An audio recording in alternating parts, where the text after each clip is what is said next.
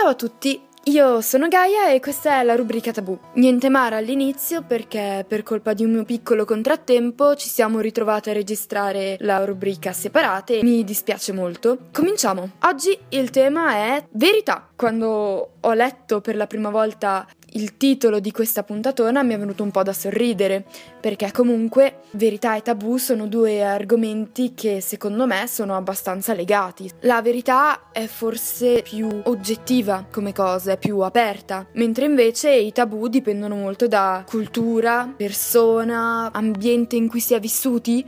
Le verità di solito sono oggettive, come dice la definizione stessa di verità, che adesso vi leggerò. La verità è il senso di accordo o di coerenza con un dato o con una realtà oggettiva, oppure è la proprietà di ciò che esiste in senso assoluto e non può essere falso. Mi sembra abbastanza chiara come definizione, no? Ma c'è un problema, secondo me. C'è una domanda che bisognerebbe porsi. Esiste una verità oggettiva totalmente condivisibile da tutto e da tutti? Io non ne sono così sicura. Ne nel senso, ci sono stati fior fiore di filosofi dall'antica Grecia ad oggi che se lo sono domandati e se lo stanno tuttora domandando. I problemi principali sono definire e identificare la verità, ovvero che cos'è la verità, proprio come concetto, e in più come si conseguisce questa verità, ovvero come la si raggiunge, con che mezzi, perché se ci pensiamo bene, come hanno detto da Parmenide a Kant, la verità assoluta non è concepibile dall'essere umano per perché le nostre sensazioni, quelle che ci permettono quindi di conoscere il mondo da un certo punto di vista, sono false, sono sbagliate e quindi ci danno una falsa visione della realtà, nel senso che io toccando un divano, un tavolo, una sedia, un foglio, in realtà ho una sensazione sbagliata di quello che era la realtà, filtrata appunto dalle percezioni. Un esempio di questo è molto facile, pensiamo alle illusioni ottiche. Oppure, non so se vi è mai capitato, di mettere le mani in un'acqua talmente calda da sembrarvi fredda o il contrario, in un'acqua talmente fredda che vi sembrava bollente. A me è capitato, era una fontana in montagna. È stato strano. Vabbè, uh,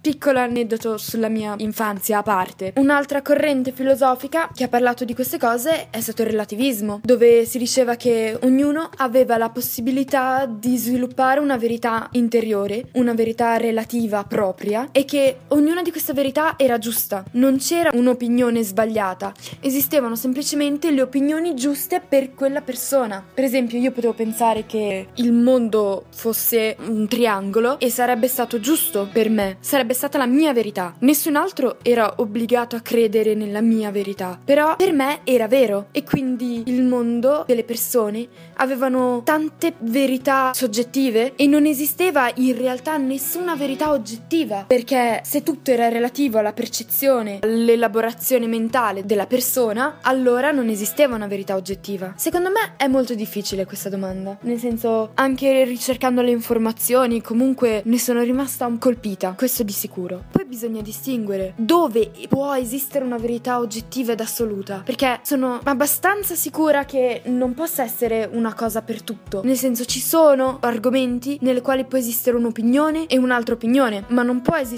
una verità tra quelle due opinioni, perché si tratta magari di giusto e sbagliato, ma a questo punto giusto e sbagliato per chi? Per tutti? E chi lo decide cos'è giusto e sbagliato per tutti? Non credo di esserci ancora arrivata e non so se ci arriverò mai nella mia vita rispondere a questa domanda. Però ecco, giusto per lasciarvi con qualcosa di leggero e magari farvi riflettere un pochettino. E adesso ascolteremo anche Mara cosa ha da dirci sulla verità.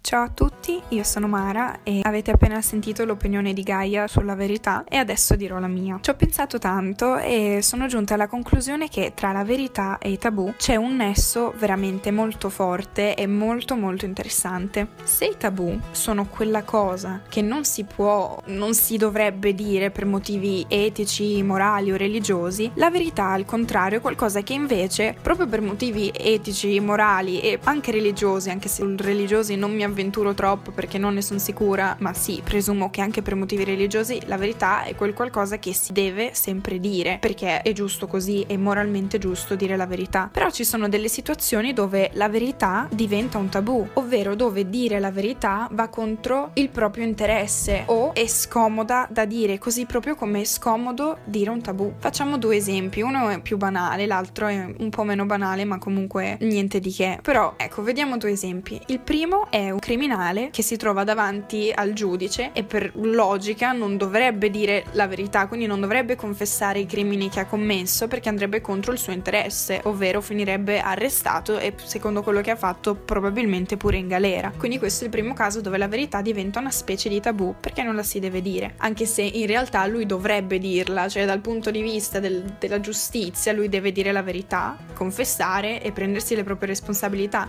però mettendoci nei panni del criminale siamo tutti d'accordo che non dovrebbe dire la verità se vuole sopravvivere e se vuole continuare a restare in libertà o comunque non avere dei danni. Il secondo esempio è un esempio che mi è venuto in mente ricordando un film di Ferzan Ozpetek che si chiama Le fate ignoranti e in questo film praticamente c'è un personaggio che a un certo punto dice a un altro che dovrebbe dire la verità alla persona che ama e invece interviene subito un altro personaggio che dice no, certo che non devi dire la verità, non bisogna mai dire la verità alle persone che ami. Lo dice un po' diversamente, dice bisogna mentire alle persone che si amano, quindi trasformato non bisogna dire la verità alle persone che si amano. E questo è un altro caso dove la verità diventa un tabù perché per una ragione o per un'altra dire la verità alla persona amata la farebbe soffrire probabilmente e potrebbe anche farvela perdere. Quindi sia l'esempio del carcerato che questo piccolo esempio tratto da, dal film di Ferzan Ozpetek sono due situazioni dove la verità diventa un tabù, ovvero dove la verità è qualcosa che non si dovrebbe o non si deve dire. Un altro collegamento che c'è tra la verità e i tabù è il momento in cui la verità invece riesce a distruggere un tabù, quando c'è qualcosa che proprio non si dovrebbe dire, qualcosa che non,